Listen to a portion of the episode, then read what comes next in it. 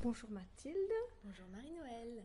Alors, tu nous viens de Toulouse. Mhm. On est ici à Bruxelles parce que tu vas présenter une conférence dont le thème est Le désir. Pourquoi et comment mettre le désir au centre de ta vie et au centre de tes projets? Ça, c'est une belle thématique, mais Mhm. c'est un peu osé comme thématique. N'est-ce pas? Je t'avoue que je suis un peu fébrile à l'idée d'aller euh, porter cette voix de main sur scène, mais en même temps, c'est tellement présent et je pense que le, le monde a besoin d'entendre ça. Le- de, de se reconnecter à cette énergie fluide, spontanée et vivante euh, du désir. Eh bien, je me réjouis de t'écouter demain. Mm. En fait, tu es surtout connue pour les fleurs de bac et pour tes programmes en ligne et pour euh, Médite en fleurs, ta Mhm. page Facebook Médite en fleurs. Alors moi j'avais envie de te questionner justement sur les fleurs de bac pour tous mes auditeurs Mhm. et je voulais savoir en fait quelle est la fleur ou les fleurs qui t'ont permis euh, que tu utilises le plus souvent pour te dépasser et pour arriver à mettre tes projets euh, en œuvre?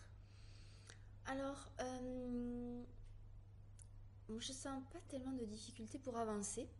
Euh, tu vois, les, le mouvement, il vient de façon assez spontanée. Mon problème, et là où j'ai besoin des fleurs, c'est euh, que j'ai tendance à trop m'en mettre et, euh, et à m'épuiser, en fait, tout simplement. Tu vois, j'ai vraiment du mal à, à, à mettre en adéquation mes, mes idées, ce que, ce que j'ai envie de, de développer avec mes vraies capacités.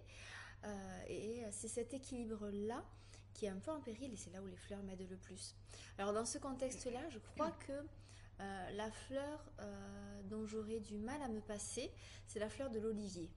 Euh, olive. Très clairement, c'est elle qui m'a permis d'éviter à plusieurs reprises le, bur- burn-out et qui m'a permis de m'arrêter à temps et d'ouvrir des espaces de pause, des espaces de respiration, des espaces de régénération. Et la fleur de olive, elle, elle nous guide très bien pour nous amener dans ces espaces-là de stop, là, tu lâches tout, tu vas dormir, tu vas te ressourcer, tu vas te remettre les pieds dans la terre, tout simplement.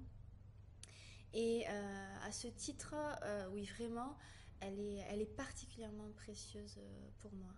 D'accord. Et quand je t'entends avec tes projets, et parce que je te connais un peu, je me dis, mais si tu prenais verveine, peut-être que tu serais moins fatiguée.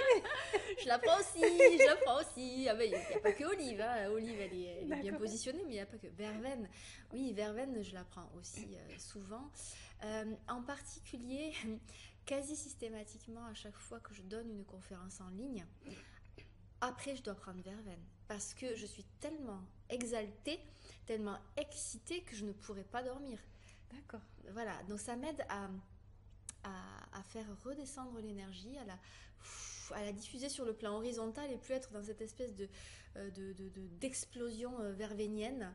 Euh, donc oui, verveine évidemment m'aide aussi euh, beaucoup à trouver, à trouver cet équilibre, c'est sûr, oui. Mais c'est vrai que le docteur Bach nous dit d'abord ce qui est en haut de la montagne. Donc si c'est de la fatigue, on prend d'abord olive. Voilà. Et puis après, il y a verveine qui va apparaître et on va pouvoir prendre verveine. Mm. C'est ça, exactement. Et des fois, c'est l'inverse. Des fois, c'est euh, d'abord verveine, et puis après, je me rends compte qu'il y avait un gros fond de fatigue. Et là, c'est olive pour Et bien récupérer. Ouais, c'est ça. D'accord. Alors, est-ce que tu peux donner une seconde fleur, une autre fleur? Oui, bien sûr.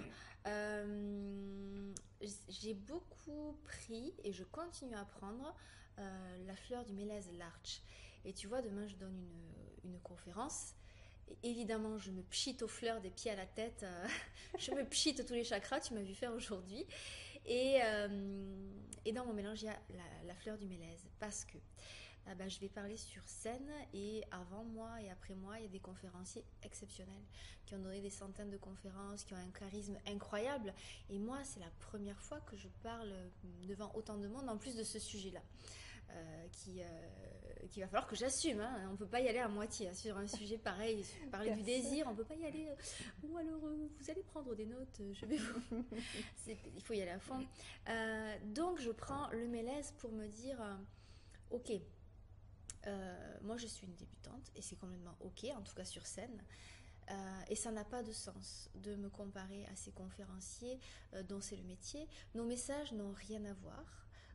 Ils portent d'autres voix, d'autres messages qui correspondent à leur parcours de vie, à leur propre transformation. Et moi, je vais parler de complètement autre chose. Et le mélèze, je l'ai vraiment senti aujourd'hui. Ça m'a, parce qu'il y a une première journée aujourd'hui de conférence, ça m'a vraiment permis de pouvoir profiter de leurs interventions sans être perturbée, sans avoir ces interférences de oh, waouh, il fait ça trop bien, j'y arriverai jamais. J'ai vraiment senti euh, que, je pouvais, que je pouvais les écouter et que je pouvais me laisser embarquer euh, et profiter du voyage auquel ils nous invitaient sans être polluée par ces pensées. Alors que les jours précédents, euh, c'était, c'était très présent.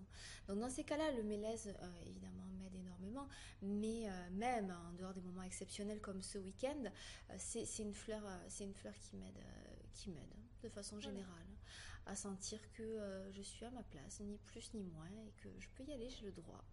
Je trouve ça très intéressant parce que tu es quand même une personne publique et alors on pourrait se dire ah mais oui Mathilde, elle sait comment y faire, euh, elle parle en public devant son ordinateur. Oui, en public dans ma chambre, donc euh, je ne sais pas si on le compte. Hein, je ne sais pas si ça compte. je ne sais pas si ça compte. donc voilà, eh bien, je te remercie beaucoup Mathilde pour ce plaisir, petit pour ces petites fleurs. Mmh, avec joie. Voilà.